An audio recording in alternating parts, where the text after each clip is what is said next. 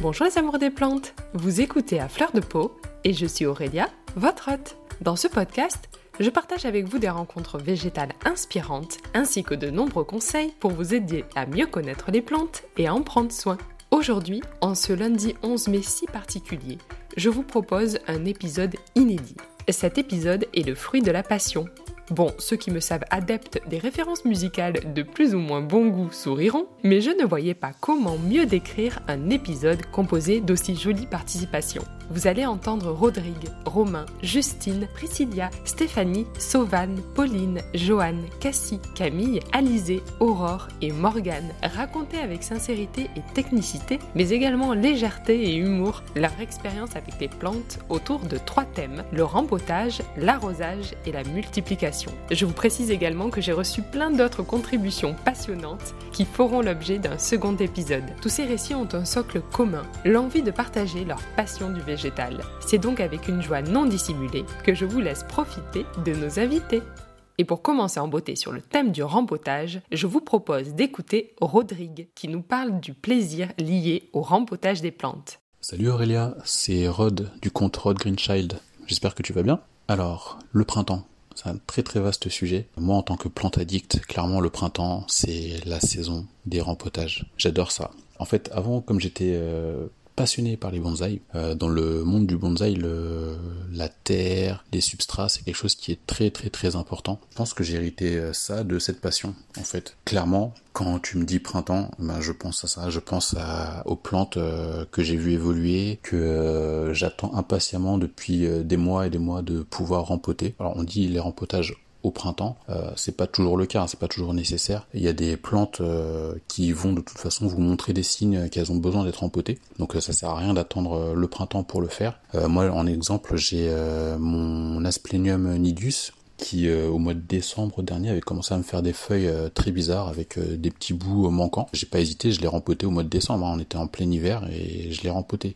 Et du coup maintenant là on est au mois de au mois de mai, ben, elle pète la forme, elle me fait des feuilles de fou. Mais c'est vrai que le printemps c'est quand même la saison où on fait plus facilement des rempotages parce que euh, euh, tout simplement parce que les plantes euh, sortent d'une période de repos, de dormance, donc elles, commencent à faire de nouvelles feuilles, elles commencent à reprendre vie. Effectivement, quand on fait des, des rempotages, eh ben c'est plus facile de les rempoter quand la plante est en, végétation. Moi, ce que ce que ce que j'adore faire en fait dans dans les rempotages, c'est en fait faire mon substrat, mélanger les différentes textures, les billes d'argile, la pumice, la le compost. Il y a tellement de choses. Pour moi, c'est un vrai plaisir en fait. C'est un vrai plaisir de mettre les mains dans, comme on dit, mettre les mains dans le cambouis. Bah là, c'est mettre les mains dans la terre. Donc euh, là, actuellement, donc j'ai fait déjà quelques rempotages euh, courant mars, courant avril, des plantes euh, de petite taille plutôt. Donc j'ai rempoté mon pilea, j'ai rempoté ma monstera deliciosa. Donc euh, c'est euh, actuellement c'est ma plante en intérieur qui est qui a le plus gros pot. J'ai rempoté parce qu'elle elle en avait vraiment besoin donc euh, je pouvais pas attendre plus longtemps. Ça lui fait du bien, elle fait feuille sur feuille en ce moment. J'ai deux plantes que je tiens absolument à rempoter euh, courant mai. Donc euh, la première c'est euh, mon philodendron pédatum. Pourquoi lui? Parce que en fait il a une valeur sentimentale pour moi. Il a cette valeur là parce que il vient de mon ancien bureau. En fait dans mon travail j'ai déménagé, on a changé de bureau au mois de juin 2019. On avait pas mal de plantes et dont un gros bac avec un gros philodendron pédatum qui était là depuis des années qu'on a perdu au moment du déménagement. Et moi en fait j'avais fait quelques boutures avant déménagement en prévision justement du déménagement. Euh, je savais pas qu'on allait la perdre, hein, mais je me suis dit tant qu'à faire, voilà. Et donc du coup, euh, maintenant, eh ben, mon ma bouture est devenue une vraie petite plante. Hein. C'est devenu l'héritière de de la grosse plante qu'on avait au, boulot. Que voilà, j'y tiens particulièrement. Là, elle est en train de pousser, elle me fait des feuilles incroyables. J'ai envie de lui donner euh, un, un, joli pot avec un tuteur sûrement. Je pense que je vais lui mettre un tuteur. Et voilà, c'est un, un rempotage auquel je pense quasiment quotidiennement en ce moment. La deuxième plante que je suis impatient de rempoter, c'est mon Rhaphidophora tetrasperma que j'ai acheté euh, il y a un an maintenant dans une boutique euh, sur Paris. À l'époque quand j'ai acheté, il était vraiment petit, hein, il devait avoir 5-6 euh, feuilles. Là, c'est devenu un monstre, hein, vraiment. Donc l'année dernière, je lui avais également installé un, tuteur en bois flotté qui le mettait pas mal en valeur. Le problème, c'est que il a tellement grandi que le tuteur n'est plus suffisant. Là, mon objectif, c'est de donc enlever le tuteur qui est déjà présent, lui mettre de la sphène et faire de même avec un deuxième tuteur pour avoir en fait euh, une plante avec euh, ses trois branches et euh, deux tuteurs pour tenir les branches. Bon, j'ai déjà une petite idée en tête, hein, mais j'espère que je vais réussir à la réaliser physiquement. Ça pourrait donner quelque chose de, de sympa. Donc voilà, c'est vraiment le, le rempotage que j'ai hâte de pouvoir faire. Merci Rodrigue.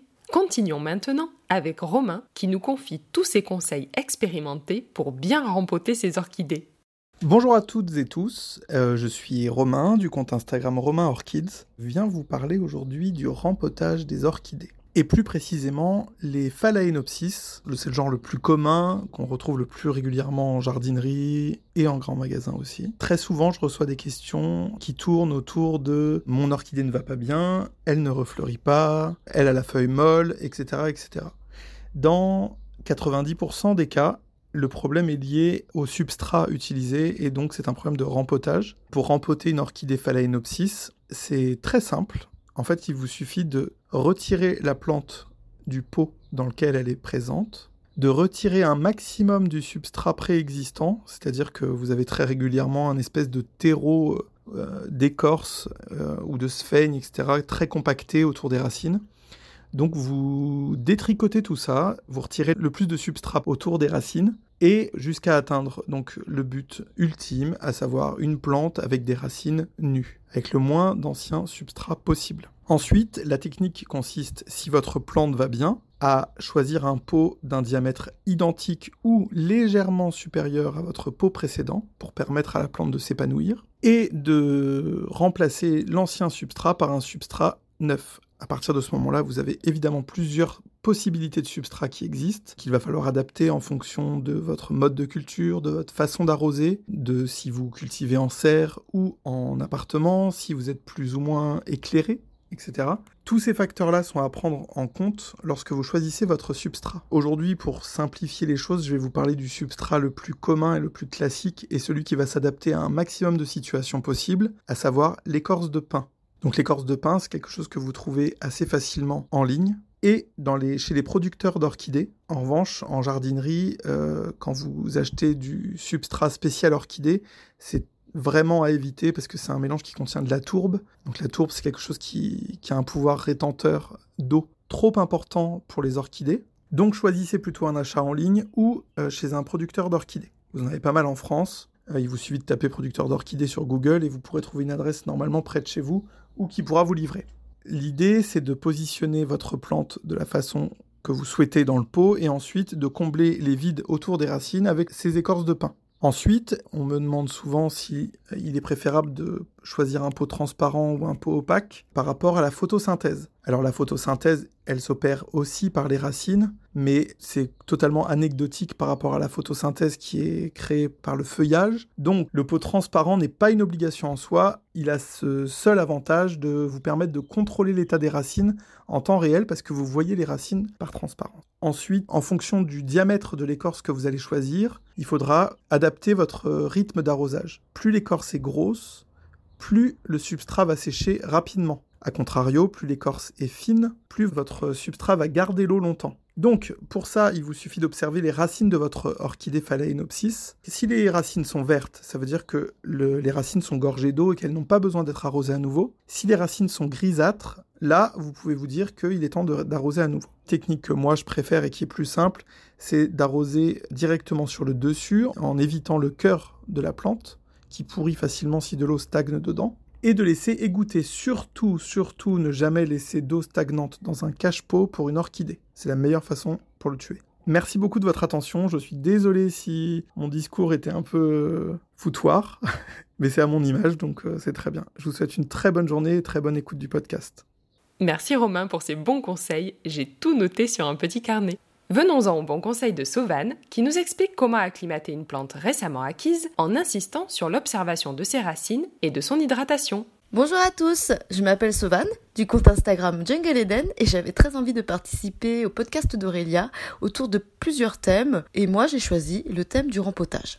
Alors le thème du rempotage, c'est plus précisément le thème de l'acclimatation lors d'une réception de plantes après un envoi. Donc souvent, là c'est le printemps, on est au mois de mai, juin, on sort de confinement. Et là on a fait exploser notre compte bancaire parce qu'on a souvent acheté plein de plantes sur le site. Moi c'est souvent le cas, je commande énormément en Thaïlande et en Indonésie, donc j'acclimate régulièrement des plantes qui arrivent de très très loin. Donc là je partage un peu avec vous mon expérience et ce que je fais avec elles. Donc je vous propose une méthodologie à partir de points bien précis. Donc on va commencer par l'examen de la plante. Quand vous examinez une plante, il y a trois points à respecter. Vous commencez par toucher le substrat et vous évaluez l'humidité du substrat. Est-ce humide Est-ce sec Est-ce détrempé Ensuite, vous évaluez le comportement de la plante. Est-ce qu'elle a les feuilles jaunes? Est-ce qu'elle a les feuilles molles? Est-ce qu'elle est tombante? Est-ce qu'elle a les bords secs? Puis ensuite, vous évaluez la qualité des racines. Une plante qui est en bonne santé a des racines plutôt charnues, plutôt blanches, parfois vertes. Une racine qui a pourri, généralement est jaune, marron, très molle. Une racine qui est très sèche, et eh ben elle est sèche, tout simplement, comme un bout de bois. Et ensuite, à partir de cet examen clinique, vous pouvez en fait faire un diagnostic de la plante. Elle est en bonne santé, elle n'est pas en très bonne santé, elle va bientôt mourir ou elle est en très très bonne santé. À partir de là, vous devez ensuite faire un protocole axé sur deux axes. Donc sur l'exposition à la lumière et aussi sur son hydratation. On va commencer par l'exposition à la lumière. L'exposition à la lumière, vous devez l'adapter à la plante. Est-ce qu'elle a besoin de beaucoup de lumière ou pas? Un philodendron n'a pas besoin d'autant de lumière qu'une plante à fleurs, par exemple. Ensuite, sur l'hydratation des racines, c'est un petit peu plus complexe dans la mesure où il n'y a pas que les racines en fait, il y a aussi le feuillage. Alors on est tous tombés un peu dans la mode des plantes euh, en velours et là c'est juste un exemple. Ces plantes qu'on aime beaucoup, elles ont tout un chromosome qui est le chromosome B que les botanistes ont découvert. C'est un chromosome surnuméraire qui donne en fait la faculté au feuillage d'avoir ce côté très velours. C'est une adaptation de la plante dans son milieu naturel qui lui permet tout simplement de capter l'humidité de l'air ambiant. Grâce à ça, vous pouvez savoir si la plante a besoin d'énormément d'humidité ou pas. Alors les plantes qui ont justement ce côté velours, eh bien elles ont besoin d'énormément d'humidité. Et ça, c'est une forme d'hydratation. Autant que les racines. Elles vont avoir besoin d'un taux d'humidité aux alentours de 60% et parfois même 90%. À partir du moment où vous avez évalué la santé de la plante, eh bien votre protocole, vous l'établissez. Donc ça veut dire que tous les jours, vous devez réévaluer les trois critères que je vous ai donnés l'humidité du substrat, le comportement de la plante et la qualité des racines. En fonction de ça, eh bien, vous rejouez sur l'exposition et l'hydratation encore une fois. Alors quand je parle d'hydratation, c'est toujours une hydratation douce. Il faut plus ou moins deux semaines à un mois pour acclimater une plante. Une fois qu'elle vous donne des signes de croissance, vous pourrez enfin la rempoter dans le substrat que vous souhaitez. J'espère que cela vous a plu et je vous dis à bientôt. Merci Sauvane. Passons au récit de Justine qui nous partage ses conseils en matière de rempotage de pépéromia, de semis et d'arrosage des bégonias. Bonjour Aurélia, et je vais reprendre ta phrase fétiche. Bonjour à tous les amoureux des plantes. Alors, euh, je te remercie Aurélia de nous faire participer à ce podcast euh, original. Je suis Justine du compte Kaleidoscope World. Je suis une amoureuse des plantes, mais pas que. Je suis passionnée par le monde du végétal et euh, je fais beaucoup de jardinage et j'ai remarqué que ce que j'applique dans le jardinage était valable aussi pour pour mes plantes en fait. Hein. Donc, par exemple, je fais germer des graines réputées difficiles, récalcitrantes, euh, dans des terreaux euh, pour semis que, que je fais toute seule. Et j'ai remarqué que ces mélanges-là me donnaient de très bons résultats pour le bouturage de mes plantes. Alors c'est tout simple, hein. c'est euh, de la vermiculite avec du terreau pour semis, donc en proportion environ 70% de vermiculite et 30% de terreau de semis. Voilà. Par rapport à l'arrosage aussi euh, de mes plantes, donc je remercie au passage euh, les experts en bégonia qui m'ont tous conseillé d'arroser mon bégonia, mes bégonias en fait euh, en dessous par la soucoupe. Et cette technique, je l'utilise aussi pour l'arrosage de certaines aromatiques difficiles pour moi en tout cas, le cerfeuil. Alors le cerfeuil avec l'arrosage traditionnel, il fait la tête à chaque fois et en le l'arrosant par en dessous, il a explosé. Ça lui convient tout à fait. On va aussi parler euh, du rempotage. Mes plantes, j'avais remarqué que après un rempotage, mes plantes euh, allaient très mal et c'était pas le but. Donc euh, je me disais, bah c'est pas le moment, c'était pas le bon terreau, etc. Et pourtant, j'étais persuadée de faire de faire les bonnes choses. Mais non, j'avoue que j'ai des plantes que j'ai perdues. J'applique maintenant une technique que je fais avec mon pépéromia. Euh, donc mon peperomia, je l'ai rempoté deux fois, que je le rempote et ensuite je le laisse s'installer dans le terreau. Je ne l'arrose pas tout de suite et deux, trois jours, quatre jours plus tard, même une semaine plus tard, je l'arrose. En tout cas, c'est pour mon peperomia. Mais avec d'autres plantes, maintenant, j'applique cette méthode. Je les installe dans leur nouveau terreau et ensuite je les laisse. Pendant deux, trois jours, j'observe et ensuite j'arrose et j'ai des très bons résultats. Euh, voilà. Je vous souhaite à tous une très belle journée. Je te remercie deux fois encore Aurélia pour euh, cette idée originale et je vous dis tous à bientôt. Merci Justine. Venons-en à la participation de Stéphanie, qui est l'heureuse propriétaire d'un très beau mimosa pudica et qui nous confie tous ses secrets de culture. Bonjour les amoureux des plantes. Je me présente, je suis Stéphanie du compte Plantista Craquinette. Aujourd'hui, j'avais envie de vous parler de l'entretien du Mimosa pudica. Pourquoi? Eh bien tout simplement parce que c'est certainement ma plante préférée. Elle me fascine chaque jour. Et aussi parce que je sais que beaucoup d'entre vous n'osent pas se lancer dans l'achat de cette plante, tant la rumeur dit qu'elle est difficile à tenir en vie et fragile. Je souhaitais aussi vous partager à mon tour tous les bons conseils que l'on a pu me donner et je pense surtout à Cindy qui se reconnaîtra. J'ai acheté mon mimosa pudica il y a un an. C'est une des premières plantes que j'ai souhaité avoir. Alors tout d'abord, je tiens à préciser que je n'ai pas d'humidificateur chez moi et que je n'ai pas cultivé la mimosa pudica dans un terrarium, même au début. Pour l'humidificateur, si vous en avez un, je vous conseille simplement de ne pas le mettre trop près de cette plante. Comme je vous l'ai dit, je n'ai pas d'humidificateur, donc le plus important selon moi, c'est que l'air ne soit pas trop sec, bien sûr, mais de là vous dire qu'il faut entre 60 et 80% d'humidité, je ne pense pas, car ce n'est pas le cas chez moi tout simplement. Concernant le substrat, je vous conseille de le rempoter uniquement dans de la terre de bruyère et de ne pas trop attendre que les racines sortent, car elles sont très fragiles et vous risqueriez de tout arracher en sortant la plante du pot au moment du rempotage.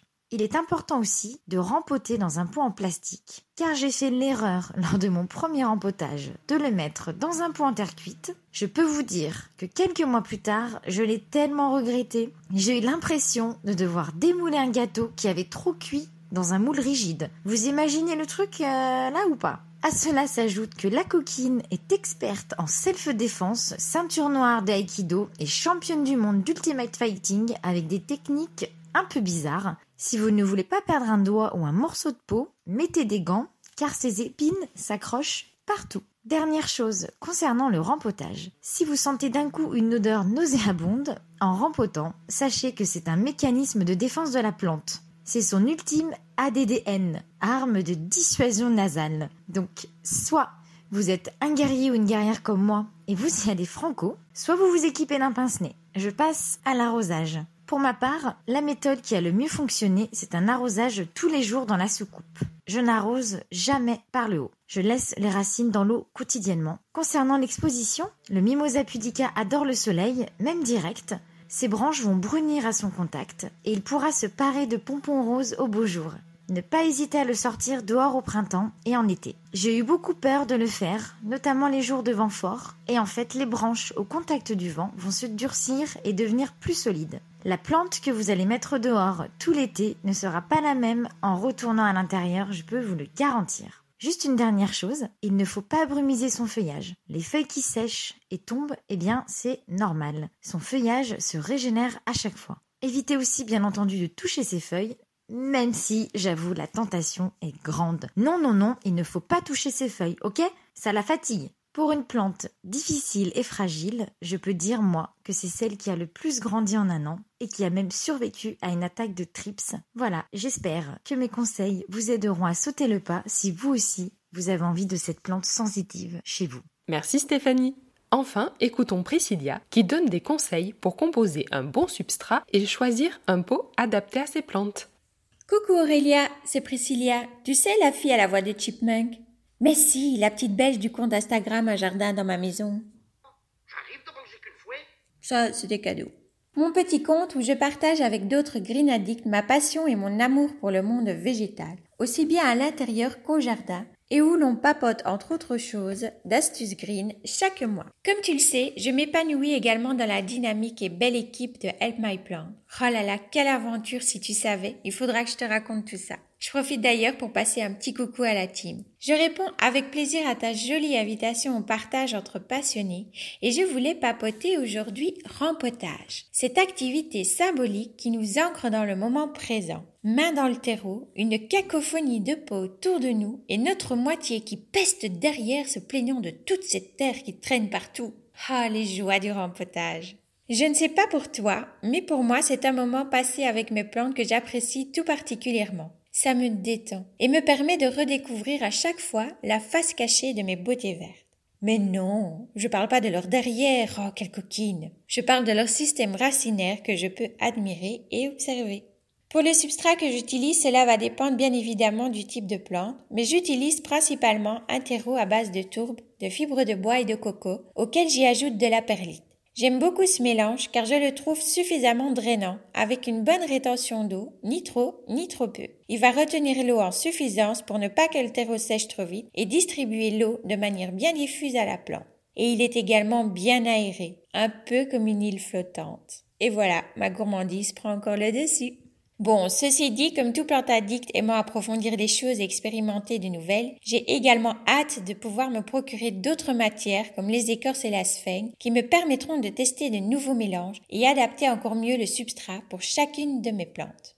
Pas de rempotage sans pot, bien évidemment. Ici à la maison, j'utilise les deux, de la terre cuite et du plastique. Néanmoins, je dois avouer que j'ai une nette préférence pour les pots en terre cuite et ce pour plusieurs raisons. Déjà, bah, ils sont trop canons.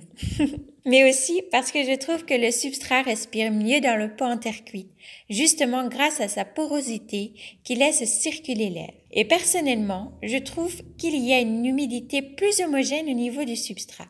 J'aime aussi observer le léger changement de teinte du pot au fur et à mesure que le substrat sèche. Plus il sèche et plus le pot en terre cuite s'éclaircit. C'est magique, non? C'est assez léger, mais quand on a l'habitude, cela peut nous donner une bonne petite indication. Ça m'est déjà d'ailleurs arrivé de passer devant un petit groupe de mes plantes et de me rendre compte qu'un des pots était plus clair que les autres. Donc après une vérification au toucher du substrat, il s'avérait qu'effectivement, elle avait soif, la pauvre. Oups Mes petites séances de rempotage se passent toujours de la même manière. De la terre partout. Surtout c'est important, sinon c'est pas marrant.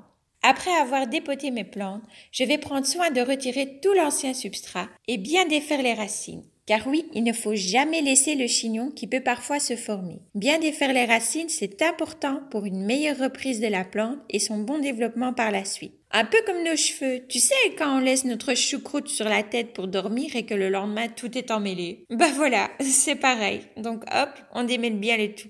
Ensuite, je regarde le système racinaire et j'adapte la taille du pot en fonction. Je commence par placer au fond du pot un peu de substrat. Pas besoin de mettre de billes d'argile au fond du pot. Il est plus important de s'assurer de la qualité du substrat et que ce dernier soit bien drainant. Donc, après avoir placé du substrat au fond du pot, je place ma plante et veille à ce qu'elle soit bien centrée. Bon, plus ou moins. Et je continue le rempotage. Je tasse suffisamment, mais pas trop non plus, faut pas y aller trop comme un bourrin. Et je termine avec un bon arrosage. Je laisse bien évidemment tout égoutter correctement avant de replacer mes plantes à leur place initiale. Et ce que je fais toujours avant tout rempotage, je nettoie correctement mes pots avec de l'eau chaude et du savon noir pour éviter toute transmission éventuelle de maladies. Oh là là, mais je vais saturer ton répondeur avec mon roman. Bon, allez, maintenant que tu sais comment se passe une séance de rempotage à la maison avec de la terre pour tout et tutti quanti, je te laisse et plein de bisous à la plantosphère. Merci Priscilla. Je vous propose maintenant d'entamer la partie sur l'arrosage en donnant la parole à Camille, qui explique comment elle a appris à doser son arrosage avec l'expérience. Bonjour, moi c'est Camille Green, ou plutôt Camille. Aujourd'hui, je suis contente de participer au podcast proposé par Aurélia pour son compte À fleur de peau, dont j'adore le contenu. Pour me présenter en quelques mots, j'habite un petit appartement à côté de Lyon et ma passion des plantes a débuté il y a environ un an. Mais c'est vrai, j'ai toujours aimé gratter dans la terre. Petite, j'aidais ma maman à récolter les graines sur les belles de nuit. J'adorais. Cependant, jusqu'à il y a environ un an, je n'étais pas vraiment une plante addicte. Qu'est-ce qui a tout changé? C'est ma maman encore, qui m'a donné le truc. L'année dernière, elle a suivi une formation d'herboriste et d'aromathérapie. C'est en me parlant de toutes ces découvertes, de ces cueillettes et des vertus des plantes que j'ai commencé à être piquée moi aussi. Je suis donc allée à la rencontre des plantes. Une première vente chez Plantes pour tous, puis deux, puis trois, et je ne me suis plus arrêtée, trop fascinée de les voir grandir. Et c'est ainsi que je suis passée de trois plantes dans mon appartement à plus de 70 aujourd'hui, pour mon plus grand bonheur et celui de mon chat. Un peu moins de mon conjoint, je l'avoue, qui a un peu l'impression de vivre dans une jungle grandissante. Pour la rassurer d'ailleurs, l'argument imparable, c'est de dire que certaines plantes sont dépolluantes. Bah, c'est vrai en plus. Et du coup, on peut se dire qu'on respire un air meilleur, même en ville. Pas mal, non? Le thème que j'aimerais aborder donc, c'est l'arrosage. Pour moi, l'arrosage a été un véritable apprentissage ponctué d'erreurs fatales. Par exemple, j'ai constaté avec effroi, en voyant mes bégonias perdre toutes leurs feuilles, qu'il ne fallait surtout pas les vaporiser. Cette information m'avait, comment dire, échappé. J'ai eu pas mal de déboires aussi avec les Calathea, Peperomia, Macaïcia rosetto ou encore les Poestes. Aujourd'hui, finalement, je n'ai pas honte de mes erreurs, car c'est comme ça que j'ai appris. Après qu'il ne fallait surtout pas donner trop d'eau aux bégonias, espacer les arrosages et ne surtout pas les brumiser. Appris que ma rosato pouvait pourrir si je ne mettais pas un paillage de sable à la surface de son terreau. Appris que mon hypoès souhaitait toujours avoir les pieds dans l'eau. Appris que ma fleur de lune était beaucoup plus belle avec une bulle d'eau en permanence à ses côtés pour mieux se réguler. Finalement, je savais qu'il valait mieux ne pas trop arroser, mais chaque plante fonctionne différemment. Certaines sont plus gourmandes en eau que d'autres. Alors pour mieux m'y retrouver et ne plus faire d'erreur, je me suis créé un petit outil. J'ai dédié un cahier à mes plantes, avec la date d'achat, les besoins en termes d'eau, d'ensoleillement, s'il était possible ou pas de les bouturer, et comment. Et en plus, ça me permet de suivre leur évolution. Maintenant, je suis beaucoup mieux organisée et j'achète un peu moins de plantes, parce qu'elles vivent plus longtemps chez moi aussi. Bon, pour finir, petite dédicace à mes deux amours du moment qui fleurissent tous les jours, mon Coléus et ma Maranta. J'espère que cela a pu vous plaire. Et n'hésitez pas à venir découvrir mon petit univers. À bientôt les plantes addictes. Merci Camille. Autour de Pauline, qui nous révèle ses conseils pour bien arroser et rempoter ses calatéas. Bonjour Aurélia et bonjour les amoureux des plantes. Je m'appelle Pauline. Vous pouvez me retrouver sur Instagram sous le pseudo de Bulbe Bizarre. Et aujourd'hui, le 11 mai, c'est mon anniversaire. Alors je souhaite un happy déconfinement à tout le monde, mais surtout, restez prudents. Je vis en région parisienne avec mon mari, mes trois bébés, mon chat Patrick, environ 80 plantes et un petit jardin dans lequel on passe beaucoup de temps à expérimenter. Aujourd'hui, j'avais envie de parler des calatéas. Pour ne rien vous cacher, j'ai découvert la communauté des plantes addictes avec le confinement. Comme quoi ça a eu du bon de rester enfermé chez soi. J'ai découvert plein de chouettes chaînes YouTube et des comptes Instagram tous plus beaux les uns que les autres. Vous m'en avez mis plein les yeux mais j'ai été aussi surprise de voir que pas mal de personnes ayant par ailleurs de très belles collections de plantes et beaucoup de connaissances en la matière avaient du mal à garder leur calathea et même se priver d'en acheter de peur de les tuer, ce qui est dommage car ce sont des plantes magnifiques. Ça m'a étonnée parce que chez moi elles se plaisent bien. Certaines font partie de mes plus anciennes plantes ayant survécu à la période où j'étais encore une tueuse de cactus. Bon, maintenant que j'ai un peu uppé mon level en matière de plantes vertes, j'ai compris pourquoi ça fonctionnait bien chez moi. Du coup, je vais vous donner 2-3 astuces pour les dompter et même un petit DIY. Alors déjà chez moi, elles sont placées à la mi-ombre, sur les marches de mon escalier, près d'une fenêtre qui est exposée nord-nord-ouest. Toute la façade arrière de ma maison est exposée de cette façon et c'est une luminosité qui leur convient très bien. Encore un truc sur l'emplacement, elles détestent les courants d'air. Au début du confinement, j'ai décidé de rempoter toutes mes plantes et donc elles y sont passées aussi. Et en les rempotant, j'ai fait une erreur qui m'a permis de mieux comprendre leur fonctionnement. Et oui, c'est parfois en expérimentant et en faisant des erreurs que l'on apprend à mieux comprendre ces plantes. Déjà, pour leur substrat, ce qui leur convient bien, c'est un mélange acide qui retient bien l'eau. J'ai donc utilisé de la tourbe avec de la terre de bruyère, environ 50-50, et j'ai rajouté des écorces de pin compostées. On peut aussi utiliser des écorces de pin avec un petit calibre que l'on trouve facilement en jardinerie, et à ça, on rajoute un peu de sable grossier ou de la perlite pour le drainage. Là où on peut avoir un peu de difficulté, c'est au niveau du dosage de l'arrosage et de l'humidité. Pour ma part, je n'ai pas d'humidificateur près de mes calatéas. Je les vaporise de temps en temps et ça leur suffit. Pour l'arrosage, il faut maintenir un substrat légèrement humide en permanence et c'est là qu'il peut y avoir des loupés. Quand j'ai fait mes rempotages, j'ai mis toutes mes plantes dans des pots en terre cuite, même mes calatéas. Et finalement, pour chez moi, ce n'est pas toujours la meilleure solution, car il fait vite chaud, et du coup, tout ce qui est en pot en terre perméable a tendance à se dessécher assez vite, et les calatéas étant très gourmands en eau, finalement, je me suis retrouvée à devoir les arroser quasi quotidiennement, alors qu'on est qu'au printemps. C'est sûr que j'allais toutes les perdre en été. Du coup, j'ai voulu les remettre dans des pots en plastique imperméables pour avoir à les arroser moins souvent, sauf que je n'avais plus de pot à la bonne taille. Confinement oblige, je devais faire avec les moyens du bord. Par contre, j'avais des cache-pots en plastique, alors j'ai imaginé un genre de pot à réserve d'eau dans le style des wet pots. Vous savez, ces pots ultra design en verre où l'on voit la réserve d'eau, c'est super joli. Il m'a suffi de mettre de l'eau dans mon cache-pot et de simplement poser mon pot en terre cuite dessus pour que tout le fond du pot baigne dans l'eau et que le substrat soit approvisionné en eau en continu par capillarité. On perdait l'effet transparent du wet pot, mais c'est le même système. Le seul souci, c'est le trou au fond du pot en terre qui sert habituellement au drainage. Pour ma part, je l'ai tout simplement bouché avec un bouchon en liège coupé en deux que j'ai légèrement taillé. Je suis sûre qu'avec tous les apéros FaceTime du confinement, vous en avez un ou deux qui traînent dans vos tiroirs. Ça fait environ un mois que mes calatéas sont rempotées de cette manière et elles n'ont jamais été aussi belles. Elles me font feuille sur feuille. J'espère que cette astuce pourra vous aider et vous permettra de conserver des calatéas en pleine forme. Je pourrais faire une petite vidéo sur Instagram pour vous montrer le résultat et que ce soit plus parlant. En attendant, je vais écouter les autres participants et je vous souhaite une super journée. Merci Pauline. Si vous faites partie de ceux qui ont du mal à amadouer le Pilea peperomoides, Johan pourra peut-être vous aider avec ses conseils d'arrosage. Hey, coucou Moi c'est Johan du compte Instagram et du blog Barbe Plante. Aujourd'hui je suis là pour partager mon petit tips d'arrosage avec vous. Je vais vous parler de mon Pilea peperomioides, aussi connu sous le nom de monnaie chinoise et plein d'autres noms que vous pourrez trouver sur le web. Alors j'ai fait plein plein de d'expériences, j'ai échangé avec plein de gens, de passionnés, de professionnels, d'horticulteurs, de botanistes, euh, au sujet de l'arrosage du piléa parce que je n'arrivais pas à maintenir mon piléa euh, joli, il perdait ses feuilles euh, très très rapidement. Alors je sais que le piléa a tendance à pousser avec un tronc tout nu, puisque c'est sa façon de pousser, il aime bien pousser comme ça, avoir le tronc dégarni et explosé à la tête, si on peut dire. Et quand il vieillit, c'est encore plus flagrant et c'est ce qui moi me plaît chez les piléas. Mais je n'arrivais pas à le maintenir joli en forme, les feuilles devenaient pas très jolies, elles flétrissaient, elles devenaient jaunes et elles finissaient par tomber et je me retrouver avec plus rien du tout. Et en fait, la technique que j'utilise depuis quelques mois et qui s'avère être payante ici à la maison, alors avec euh, mon climat, ma façon de faire, il faut faire ces tests et voir euh, si ça peut marcher chez vous aussi également. Je laisse énormément sécher mon substrat entre deux arrosages.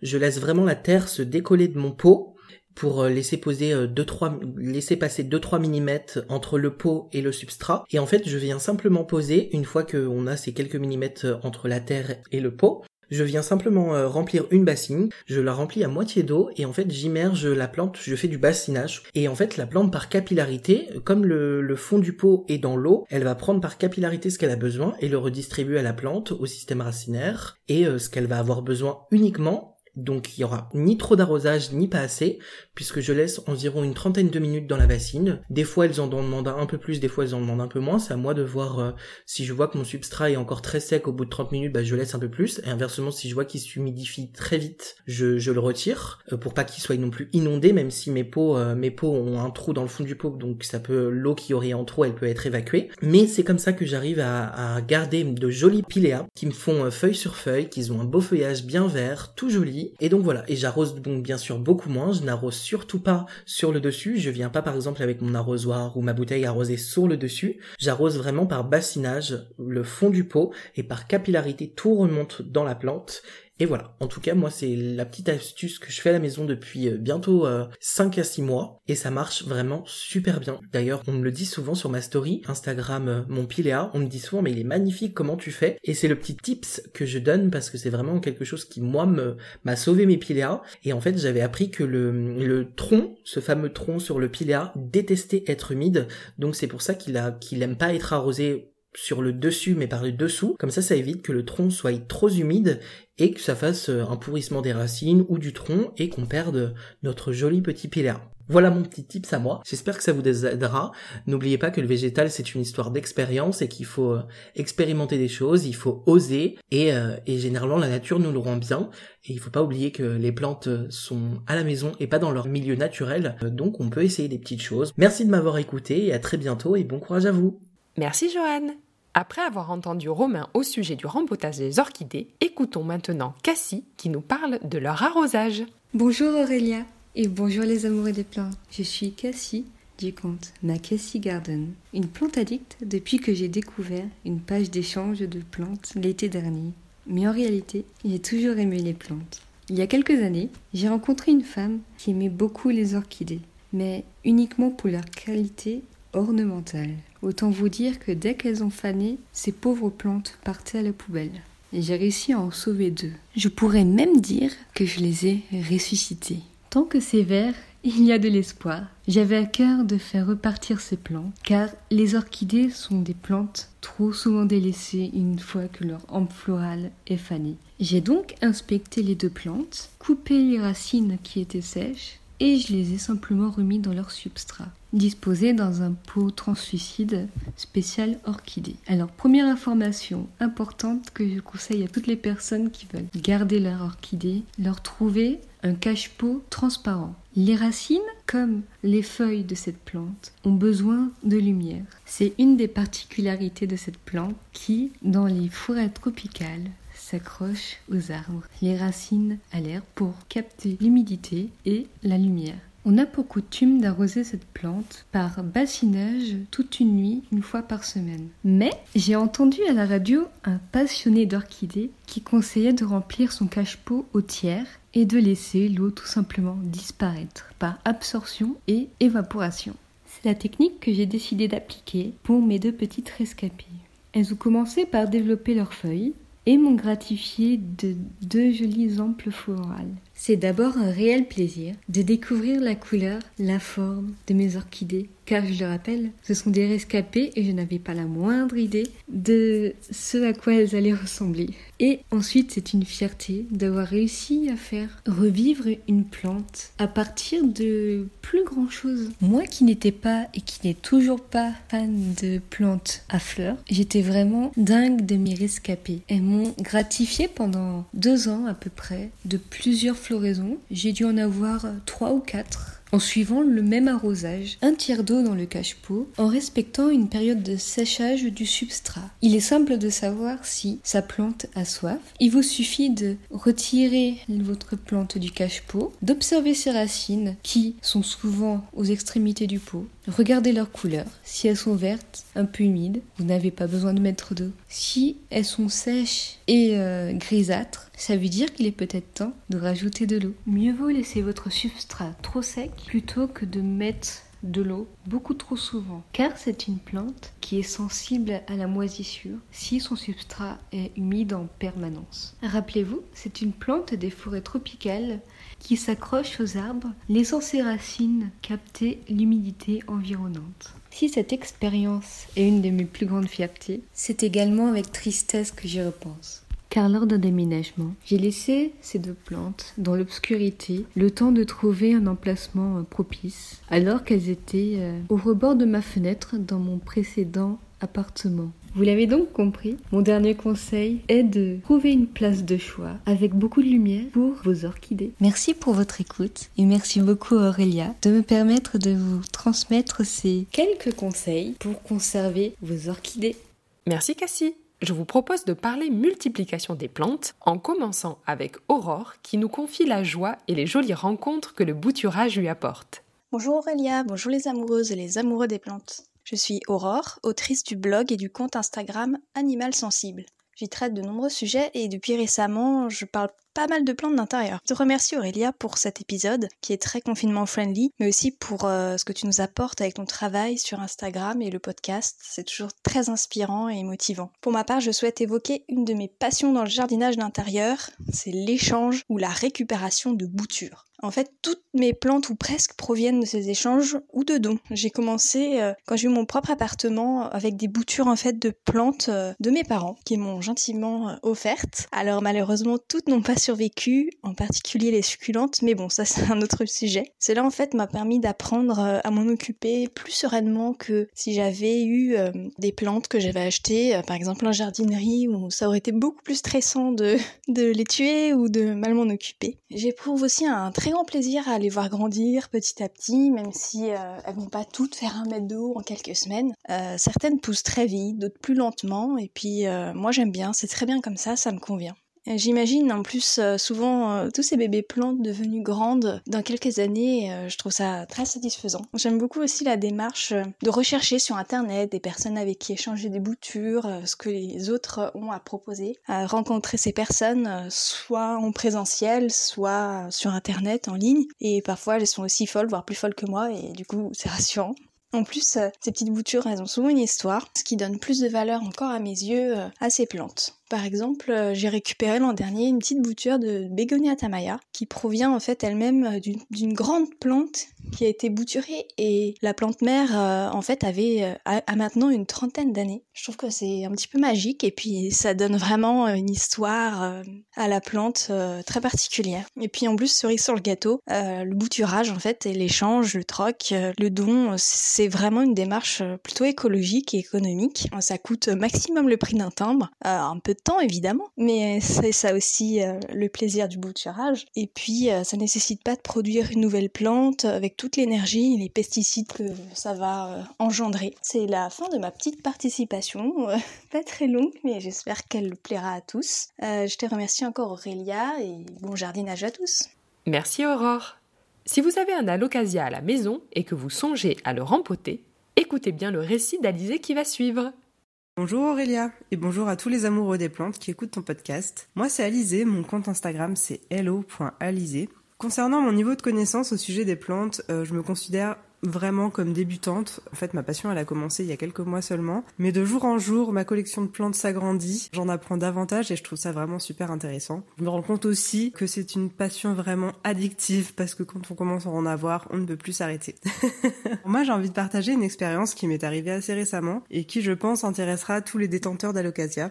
En fait, cet hiver, j'ai acheté un Alocasia amazonica pour euh, égayer un peu mon bureau euh, au travail. Malheureusement, il n'a pas vraiment apprécié ma compagnie ou les soins que je lui apportais. Je sais pas vraiment ce qui s'est passé. En tout cas, il y a quelque chose qui n'allait pas parce qu'en quelques jours, il a perdu euh, bah, quasiment toutes ses feuilles et il en a gardé qu'une. Du coup, bah, j'ai voulu le laisser un peu vivre. J'ai laissé passer l'hiver sans vraiment m'en occuper. je l'ai juste arrosé quand il fallait. Et quand le confinement a été annoncé le, le 17 mars, donc j'ai décidé de l'emmener chez moi pour pas le laisser mourir, bien sûr, au bureau. À ce moment-là, je me suis dit qu'il avait peut-être besoin d'un bon rempotage, peut-être pour repartir parce qu'en fait depuis que je l'avais acheté, euh, j'y avais pas touché et puis je remarquais que les racines commençaient à sortir par le bas. Entre temps, je m'étais aussi acheté un Alocasia zebrina qui n'était pas non plus super en forme donc j'ai décidé de les rempoter tous les deux en même temps.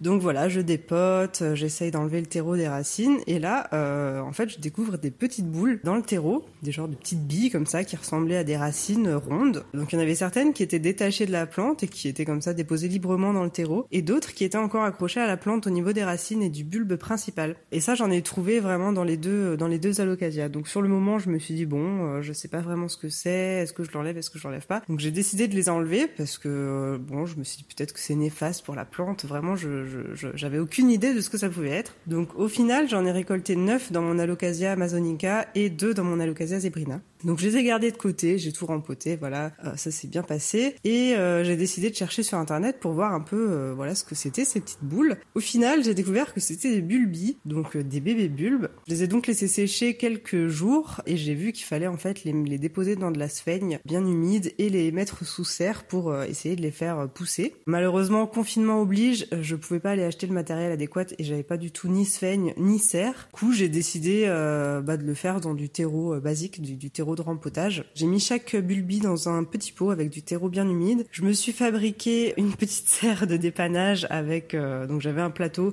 sur lequel j'ai déposé euh, mes petits pots. Donc j'ai découpé des petits sachets de congélation que j'ai scotchés les uns aux autres pour faire euh, le toit sur ma serre. J'ai fait des petits trous dedans et voilà, j'ai tout laissé comme ça reposer jusqu'à bah, jusqu'à aujourd'hui. Hein. C'est toujours en dessous de la petite serre. Aujourd'hui, je constate, donc ça fait deux semaines déjà hein, que je le remarque, mais là là ça se voit très bien. Donc en fait, la plupart des bulbis ont euh, éclos. Donc ça me fait des tout petits bébés alocasia. C'est trop trop mignon. Franchement, euh, c'est super satisfaisant. Je crois qu'il y en a juste un qui a pourri. En fait, c'est il y en a un des deux de l'alocasia zebrina qui a pourri dans le terreau, donc je l'ai enlevé. Le deuxième alocasia zebrina a bien poussé. C'est le plus grand aujourd'hui, donc c'est trop mignon. Et euh, dans les neuf bulbis d'alocasia amazonica, ils ont quasiment tous pris. Je crois qu'il y en a juste deux pour l'instant qui n'ont pas donné signe de vie, mais ils sont pas pourris, donc je les laisse. Voilà. Donc pour le moment, j'attends. J'ai hâte de voir comment ça va pousser. Euh, la plante mère ne va pas forcément mieux, donc du côté de la Locasia amazonica, elle m'a pas fait de nouvelles feuilles. Mais je me dis, voilà, il y a espoir avec tous ces bébés, euh, je pourrais éventuellement l'étoffer quand ils seront un peu plus grands. Voilà, j'espère que mon expérience en intéressera euh, quelques-uns d'entre vous. C'est vrai qu'on en apprend vraiment tous les jours.